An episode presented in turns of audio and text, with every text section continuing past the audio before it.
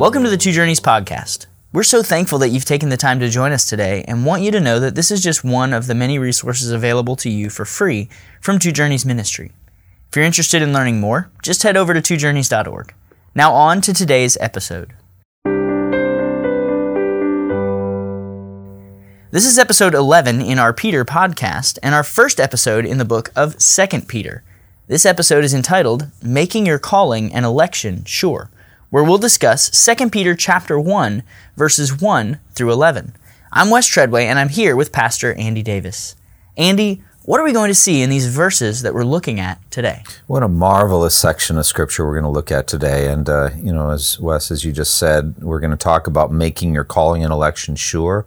This has to do with assurance of salvation, it has to do with sanctification, it has to do with progressive growth in holiness seeing certain virtues growing in us mm. by the ministry of the word. And so we're going to talk about that. We're going to talk about how important it is for us as Christians to be growing in the grace and knowledge of Christ, as he says at the end of this epistle beautifully. So we'll talk about that today. Very good. Well, let me read 2 Peter chapter 1 verses 1 through 11. Simeon Peter, a servant and apostle of Jesus Christ, to those who have obtained a faith of equal standing with ours by the righteousness of our God and Savior Jesus Christ.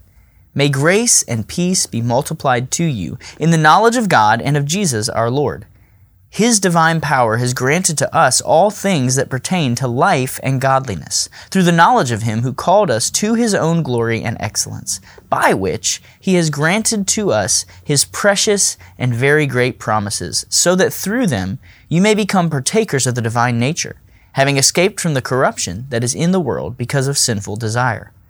For this very reason, make every effort to supplement your faith with virtue and virtue with knowledge, and knowledge with self control, and self control with steadfastness, and steadfastness with godliness, and godliness with brotherly affection, and brotherly affection with love. For if these qualities are yours and are increasing, they keep you from being ineffective or unfruitful in the knowledge of our Lord Jesus Christ. For whoever lacks these qualities is so nearsighted that he is blind, having forgotten that he was cleansed from his former sins. Therefore, brothers, be all the more diligent to confirm your calling and election. For if you practice these qualities, you will never fall. For in this way, there will be richly provided for you an entrance into the eternal kingdom of our Lord and Savior, Jesus Christ. Andy, who's Peter writing to in 2 Peter, and how would you connect the righteousness of God to our receiving faith as a gift? Well, in First Peter, we've learned and, and we know that he's writing to the aliens, the exiles who are living in various places uh, throughout the ancient Near East. Uh, he doesn't address them here in the second epistle. We could assume it's the same group of people.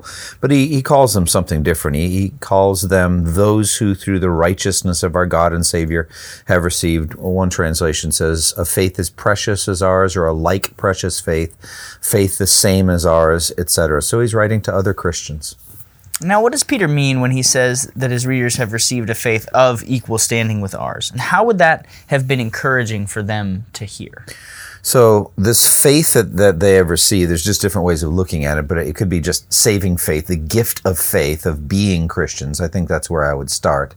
Um, he doesn't use the uh, the definite article the faith, which generally I read as doctrine, a pattern of doctrine, of Christian doctrine. Mm. But you could say it's it's one or the other, or maybe a combination. There's a sense in which the faith of Christianity, of the doctrines that make up Christianity, uh, and faith in Christ, either one of them could be in his mind. I would tend to lean toward the fact that their faith in Christ is every bit as valid as Peter's was. There's no gradations. You either have it or you don't.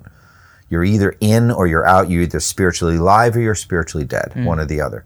And so the sense is that we have been qualified to share in the inheritance of the saints of the kingdom of light, and we're as qualified as this other person is by faith. So, what then does Peter mean in verse 2 when he says, Grace and peace be multiplied to you? And how does the knowledge of God and of Jesus our Lord relate to this? Yeah, all of the epistles in the New Testament seems I always say grace to you at the mm-hmm. beginning, and and then at the end they say slightly differently, grace be with you. So I, have looked on it like there's this kind of corridor of grace, mm or you know, maybe this isn't so great, but like a car wash of grace. So you kind of your car rolls in and then it rolls out, and and so the the epistle itself is an experience of grace.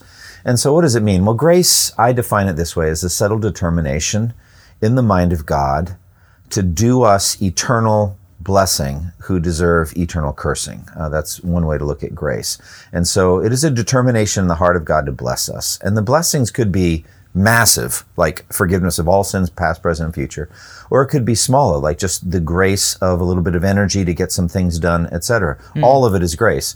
So when it says grace be multiplied to yours, I, I, uh, grace be multiplied and, and to you in abundance, the idea here is that there's all different kinds of good things God does in our, our souls primarily, but also in our bodies um, by his kindness to us in Christ Peter's wishing that those things would be multiplied. Now, he's going to give us in a minute this virtue list, list of virtues, mm-hmm. similar to the fruit of the Spirit. Each one of those we could call a grace. Altogether, we would say they are graces, the graces of Christianity. Um, but each one of them is, is an energetic activity uh, by God through the Holy Spirit worked in us. So grace uh, be multiplied. And then peace. Um, peace with God a standing of peace with God, like life or death, is binary. You either have it or you don't. Either God's at peace with you or he's at war with you, one or the other. Mm. But then there's the peace of God, which is more qualitative, a sense of peacefulness, a sense of tranquility uh, that comes from our faith in Christ, like having a, a heart at peace in the midst of, let's say, a storm, like Paul in Acts 27 when the boat's about to sink and everyone's terrified of drowning, and Paul just isn't and that's peacefulness. So that's where you have a, a kind of a quantity of peace mm. that just gets broader and bigger. May that experience of peace, the peace of God in Christ Jesus, be multiplied to you in abundance. Mm.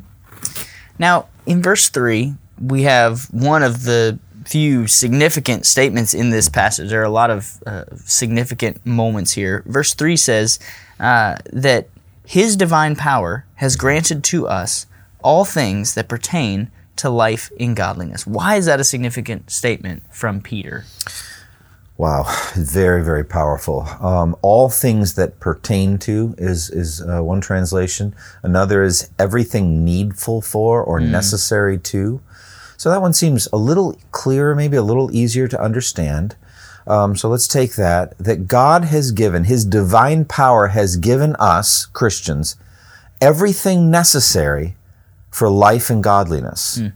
For me, as I meditate on, on this verse, I think of them as uh, the stages of salvation. So life being being alive as opposed to dead, and I link that to justification. So and regeneration. At the moment of being born again, you now have life. Everything needed for your spiritual life has been given you through his divine power. It is a work of divine power to be mm. born again. It's true. To, like Jesus said to Nicodemus, you must be born again. You're born um, by the Spirit.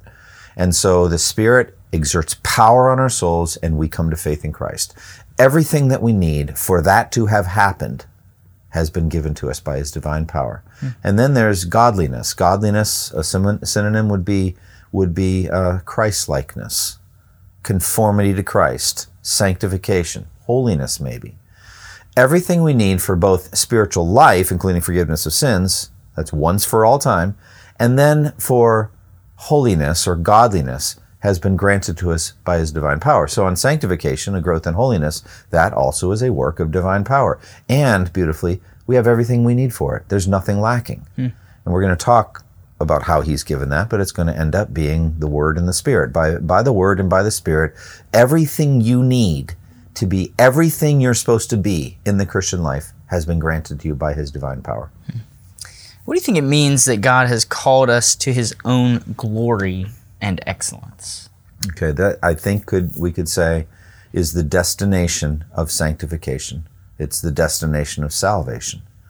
That when we are done being saved, when all of God's saving work in us uh, is finished, we will be glorious like him. We will, ha- we will shine like the sun.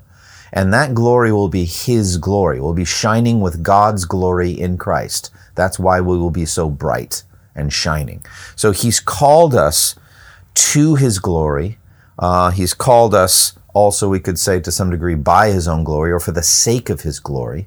So, in other words, that God might be manifest. The, the glory of God is the manifestation or the display of his perfections. And so, he's going to be glorious by saving us. He's going to put himself on display by saving wretches like us. And then we, when we shine, are going to be putting him on display, display mm-hmm. because we're shining with the light of Christ. Uh, and so he's uh, called us uh, through or by his own glory and his goodness or his virtue. Um, these are the attributes we're about to talk about. We're going to be conformed to him in detail. So we will be made virtuous or good like him, conformed to Christ. Yeah. Now, since verse 4 mentions God's precious and very great promises, how might verse 3 also be a strong verse supporting the doctrine of the sufficiency of Scripture? Mm-hmm. Yeah, so again, this whole idea is that God's given us everything we need. And how is He ministering everything we need? Now we get to this idea of His very great and precious promises. And the promises, just different ways of talking about the written Word of God. Um, and, and really, to some degree, everything in Scripture, for us as Christians, everything in Scripture is promise because it has to do with a final work of salvation that will be consummated in the future age. And so the idea is even the commands of God, you must or you must not, these are promises.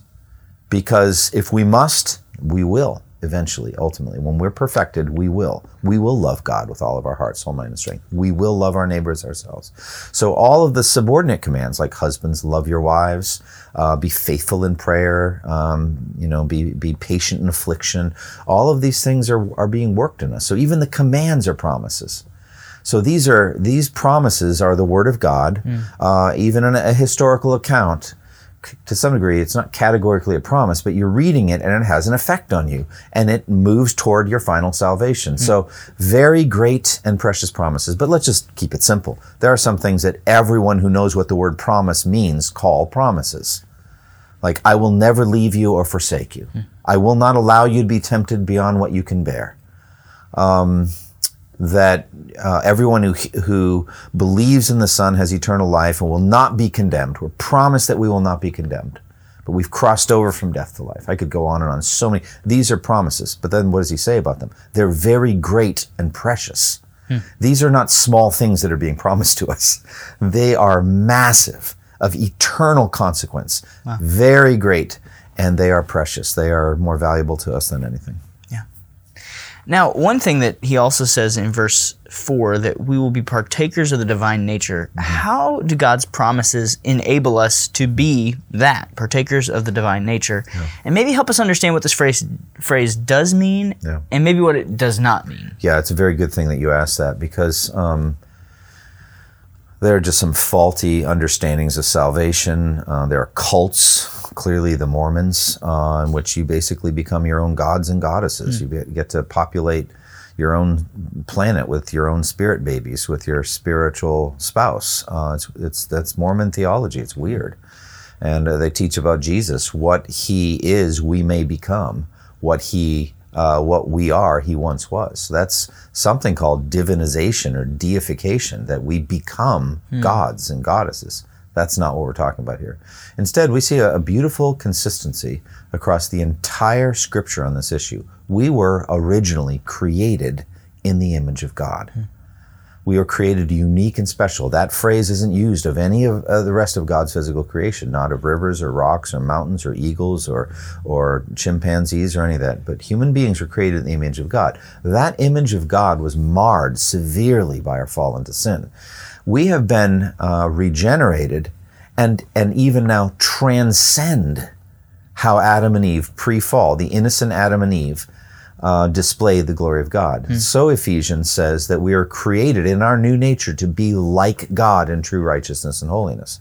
Or again in Romans chapter 8, it says that those whom God foreknew, he predestined to be conformed to the image of his Son so that he might be the firstborn among many brothers. So that conforming of us to Christ is glorification. That's the end of our salvation. So in that sense, we will participate in the divine nature. We will become like God. We will be partakers in the divine nature. We will never have the, the attributes, the incommunicable attributes, as theologians say. We will not be self-existent.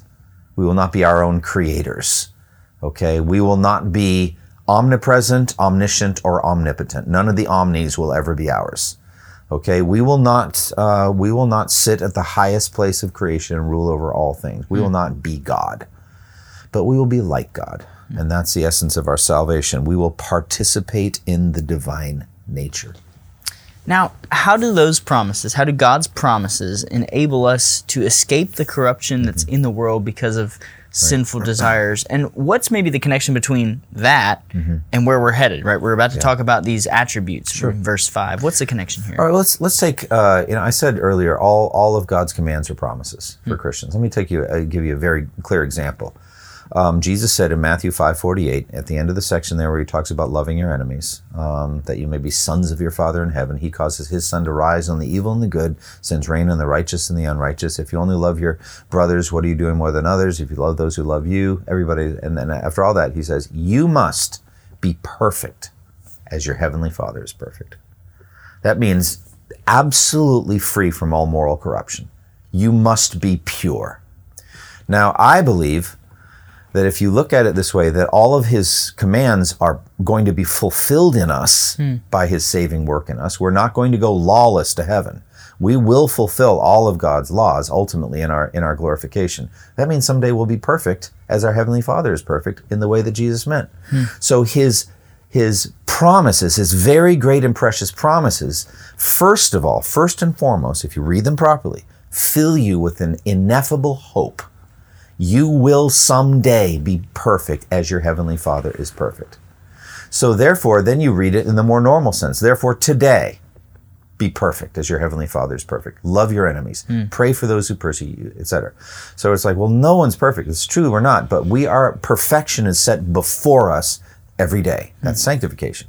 So every day of our lives we strive for perfection based on the very great and precious promises of god someday lord i know i'm going to be perfect help me to be perfect today Help me to be morally pure, free from all corruption. Help me, First John, help me to walk in the light as you are in the light.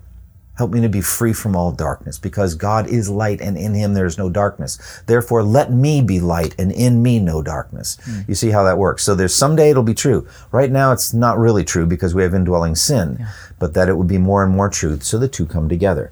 His very great and precious promises have a sanctifying effect on us. And I think that's key, right? So let's begin to look at this list in verse 5. But before we get to the list, uh, what is the significance of the words make every effort to supplement your faith, right? This, I think this is what we're talking about with sanctification and justification. What, what do we learn here about the difference between justification and sanctification? And what role does effort play? It's vital. All right, so effort is work. It's energy. You have to you have to go do it. You have to do works. Uh, you have to be energetic. All right, that's what make every effort means to me. All right, we have to learn the stages of salvation: justification, sanctification, and glorification. The role that our effort plays. We are taught plainly in Romans, in Galatians, that justification is by faith apart from works. Okay. So what that means is it is not by works, Ephesians 2 says, so that no one can boast, that we are justified. We are not forgiven of our sins by the efforts or the labors of our hands. Not the labors of our hands can fulfill your law's demands. We, we cannot pay for our past transgressions. Think of it this way you don't pay for past transgressions of God's law by present or future obedience to God's law. I mean, you were supposed to. Present, present obedience is is obedience. Present obedience. There you It's go. just current there's obedience. no merit in it. okay, it's what you should have been doing. Hmm. So there's no way you can you can cover yesterday's sins by today obeying and saying you won't do it anymore. So past transgressions and frankly any transgressions you commit today or in the future are all of them covered by the grace of God through the shed blood of Christ and we mm-hmm. tap into that we become partakers or benefit of it by faith apart from works. The thief on the cross did no works and he was forgiven of all mm. of his sins. However, when we come to sanctification, the, the rules of the game change significantly. There is a part in which sanctification is done directly to us by God's grace through His Spirit, uh, energetically, by our, faith in Him. But we also have our own work to do. And the combination of this we see in Philippians chapter 2. It says um, there, Uh, so, my dear brothers, as you've always obeyed, not only my presence, but now much more in my absence, continue uh, to work out your salvation with fear and trembling. For it is God who works in you to will and to do according to his good purpose. So that's how it all comes together. We are to work out our salvation with fear and trembling because God is working in us energetically. So in the same way that we began by faith in Christ, trusting in Him, not relying on our own unaided works, by that faith we make progress in sanctification. Mm. Um, we see the, the cooperation then. God is working energetically in us. We also have to work energetically as well. Um, we also see it in uh, Romans 8:13, where it says, "If you uh, live according to the flesh, you will die. But if you, by the Spirit, put to death the misdeeds of the body, you will live. Because those who are led by the Spirit, these are the children of God. So you look at that and it's like, all right, what does it mean for me to put my sins, the sins of the flesh, to death by the Spirit? That's that cooperation. So I work and the Spirit works. But we know it's always the other way around. The Spirit works, therefore I work. Mm. So we are led by the Spirit. He's leading, we follow. But we've got work to do. Now, another key verse is Hebrews 12 14, where it says, Make every effort, same thing, same language, to live at peace with all men and to be holy. Without holiness, no one will see the Lord. So if you take the, the live at peace with all men out for just a second, keep it, keep it simple in this way. Make every effort to be holy. Without holiness, no one will see the Lord. What does that mean? Well, I think the simplest way to understand it is go to heaven when you die. Hmm. See God face to face in heaven in glory. All right, so let's keep that language simple. Make every effort to be holy. Without a holiness you must make an effort for, you're not going to heaven. Hmm.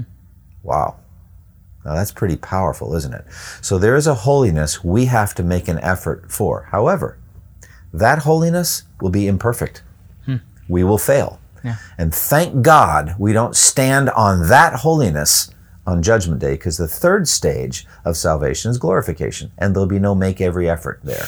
Make every effort to raise your dead body out of the grave. Whatever. Good luck. Yeah, what right, are you going to do? It, no. no chance. Make every effort to transform your soul from its mixed state of sometimes obeying, sometimes disobeying, to pure as the light. You can't do that. Mm. Glorification has, there's no effort involved. Mm. It will be done to you. The only effort in salvation comes in the middle stage, sanctification. So right now in our sanctification is where yes. effort plays. And that's what this is written about. That's our right. sanctification. That's Make right. every effort. So verses 5 through 7 give us this list of things that we are to supplement our faith with. What do you make of the sequence faith, virtue, knowledge, self-control, steadfastness, godliness, brotherly affection, love? Is there a discernible order to these and maybe how do they relate to the fruit of the spirit that you mentioned a while ago that we find in Galatians 5? I really have not found uh, any kind of discernible order here. Um, I think it's kind of all over the map. Um, I think faith does come first.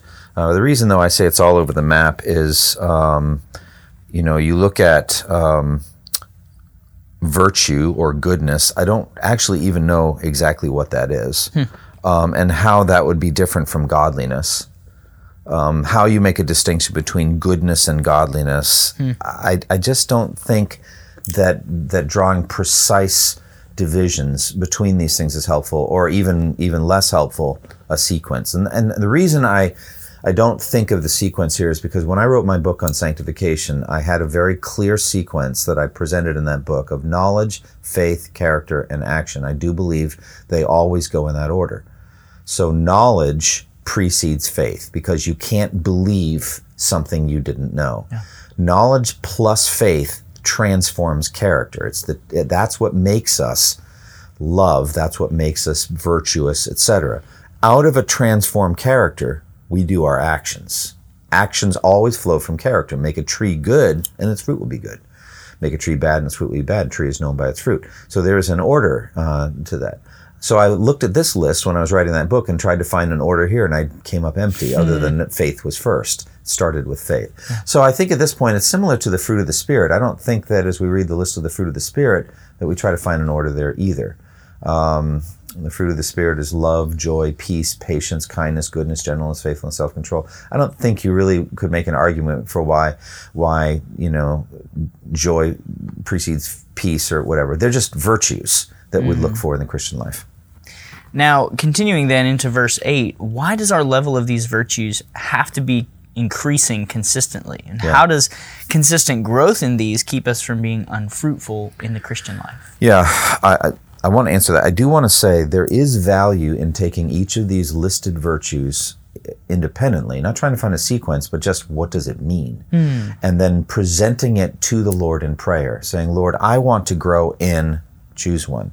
So, um, you know, for example, I want to grow in self control. That's one of the fruit of the Spirit as well. Yeah. So there's value in taking just one of those virtues and saying, I, I know I'm responsible for all of them, but I really do want to grow in self control. And so, Lord, would you work that in me? So, uh, you know, I just wanted to say that, and I think you should do the same thing with the fruit of the Spirit. I want to, I want to be a more joyful person. Would you just make me a more evidently joyful man?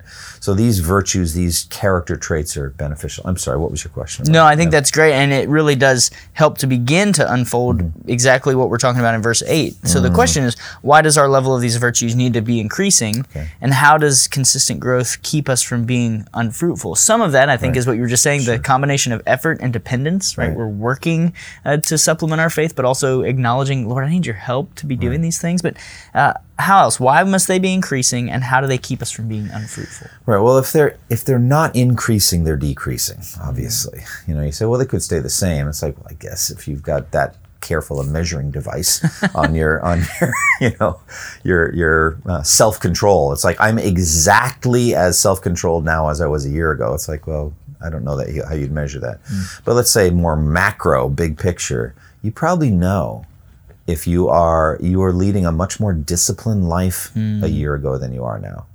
I think about COVID. I bet you a lot of people are less disciplined with electronic entertainment now than they were a year ago because they spent a lot of time on it. And so, you know, most likely I can say very simply, you're either growing or you're receding. You're not staying the same. And so we've got to have a goal that a year from now will be more of all of these things than we are now. All of them, not just one. And so we have to see these qualities increasing because if they're increasing, then we're growing. And it really has to do with growth. So you think about, you know, uh, um, let's say a, a fruit tree, like an apple tree. Um, the the apple itself just makes progress from the bud to you know growing larger and larger like a balloon until it then it gets that beautiful apple color and it's time for the harvest. And so there's that progress going on. If it's not progressing from let's say from May to June, something's wrong. There's definitely something wrong with the tree there's a disease, some blight has come in. What do I know about apple growth? But I mean, you know, there's definitely progress. I mean, definitely would see that with, let's say, a child that that isn't growing. Something's wrong, and so we definitely need to see these qualities increasing in ourselves. Absolutely. Mm-hmm. Now, what does Peter say is true of someone who does not possess these virtues Mm-hmm. in increasing measure? And do you think Peter's talking about a Christian Mm-hmm. in verse 9? Yeah. Well, in verse 8, uh, he says, If they are growing, they will keep you from being ineffective and unproductive in your knowledge of the Lord Jesus. So con- turn it around to fit in your question. If these things aren't growing in you, you're going to be ineffective and unproductive in your knowledge. Ineffective means you don't make much of a difference. Uh, you're not doing anything for the kingdom. You know, Jesus said, Whoever does not gather with me scatters. So you're basically scattering. You're un- ineffective and unproductive. You're, you're actually harming the kingdom if you're not growing. And then uh, in verse uh, 9, he negates it, but he says, If anyone does not have them, he is nearsighted and blind and has forgotten that he has been cleansed from his past sins. So I, I think what that means is um, this individual doesn't really seem to have clear spiritual perception. He doesn't understand that Jesus is saving us from our sins. He doesn't have a clear picture. So here I want to address, you know, you're kind of your Bible belt or your church goer or you're somebody who prayed the prayer and kind of attends church but is really plateaued. And, and they really just don't do much growing. They're the same all the time, uh, you know, they're not making, they're not developing they actually don't really seem to understand what salvation is. Salvation is from sin, that we will be saved from sin. And these indi- individuals have forgotten that. They've forgotten that they've been cleansed from past sins, so that they should now be doing everything they can to fight new manifestations of those past hmm. sins. And the only way they're going to fight new manifestations is by growing in these virtues. So it's it's it's all or nothing really. We are growing vigorously in these marvelous Christian virtues, or we are a problem. We are causing trouble in the kingdom. We are ineffective, unproductive, nearsighted, blind, and forgetful. Seems pretty dire. So the idea is grow. So what I, I would do is I'd look at this list and say, Lord, I want to grow in all of these. It's not I'm not choosing. I want them all. Please develop this in me. Please make me more and more conform to Christ as I grow. That's that passion for growth.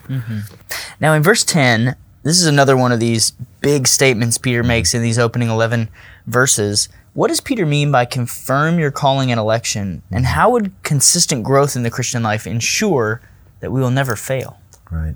Well, the calling is an invisible calling. Uh, there is a there is a physical calling, um, but that's not what Peter's talking about here. The physical calling is the call of the gospel. Uh, that an evangelist, a, a preacher like myself, will give the facts of God, man, Christ response, and your eardrums vibrate with that call. That's a call, but that's not what Paul uh, Peter means here. Uh, it's essential, but that's not what he's talking about. So the outward, audible, physical call of the gospel needs to be corresponding to an internal calling of the Spirit, such as out of darkness into light or out of death into life. So that's uh, those whom God foreknew, he predestined to be conformed to the image of his Son, and those whom he predestined, he also called. So there's that internal calling by the Spirit from death to life. And then election is the choosing of God from before the foundation of the world of some people by name, before they're even born or had done anything good or bad, by name, that they would finally, in the end, be conformed to Christ forever in heaven. That's election before the foundation of the world for the full salvation package. Well, neither the invisible spiritual calling I just mentioned or election are physical, visible things. How can I know hmm. that they happened in my life? I have to make my calling of the spirit type and my election before the foundation of the world, before God said, Let there be light. I have to make these things sure by my sanctification. Hmm. Sure, I prayed, Jesus, forgive me my sins. But did it was it followed by growth and holiness? Hmm. Was it followed by life hmm. and fruit? And if not, I don't think you can know that you were called and elected. So you, you need to make your calling and election sure by your sanctification, by your growth and holiness. Now, verse 11 closes the passage we're looking at today by saying, For in this way there will be richly provided for you an entrance into the eternal kingdom of our Lord and Savior, Jesus Christ. What other rewards come from this kind of growth to maturity? And what is the richly provided entrance into the eternal kingdom that Peter refers to here? Yeah. Um, another translation says a rich welcome. Um, here you get into are there like not so great welcomes? You know, uh, is there like, yeah, we know you, come on in. Yes, you're saved, but you didn't do much. Um, so I, it, you could go either way. It could be just he's speaking binary that you'll go to heaven when you die. And there's just a richness of just being welcomed into. I don't think any anybody's going to, um, you know, feel in any any sense regretful about their condition or situation when they enter into glory. However, Judgment Day itself uh, involves testing by fire of our works into the categories of gold, silver, costly stones, wood, hay, or straw. And if any of our works are burned up, uh, burned up it says that we will suffer loss. So, on the other hand, uh, the rewards provide us the rich welcome of well done, good and faithful servant. Delight to see you. So, fundamentally, here, if you make your calling and election sure, and if you do these things, the dynamic adding to your faith, goodness, and goodness, knowledge, knowledge, self control, if you do all that, you live the robust, energetic Christian life, and you are not ineffective, therefore you are effective, and you're not unfruitful, therefore you are fruitful. There's a harvest. You're going to have a rich, well done welcome into heaven. Hmm. I think that's what Peter's saying. That's so good. Any final thoughts on these first 11 verses uh, as we begin 2 Peter? Oh, just do it, dear friend. just do it. Uh, You know, make every effort. Take it, make your calling election sure. Do what Peter tells you to do in these verses. Amen. Well, this has been episode 11 in our Peter Bible Study podcast. We want to invite you to join us next time for episode 12 entitled The Absolutely Certain Word of Scripture, where we'll continue in 2 Peter discussing 2 Peter chapter 1, verses 12 through 21. Thank you for listening to the Two Journeys podcast, and may the grace of our Lord Jesus Christ be with you all. Thank you for listening to this resource from twojourneys.org. Feel free to use and share this content to spread the knowledge of God and build His kingdom. Only we ask that you do so for non commercial purposes and in accordance with the copyright policy found at twojourneys.org. Two Journeys exists to help Christians make progress in the two journeys of the Christian life the internal journey of sanctification and the external journey of gospel advancement. We do this by exporting biblical teaching for the good of Christ's church and for the glory of God.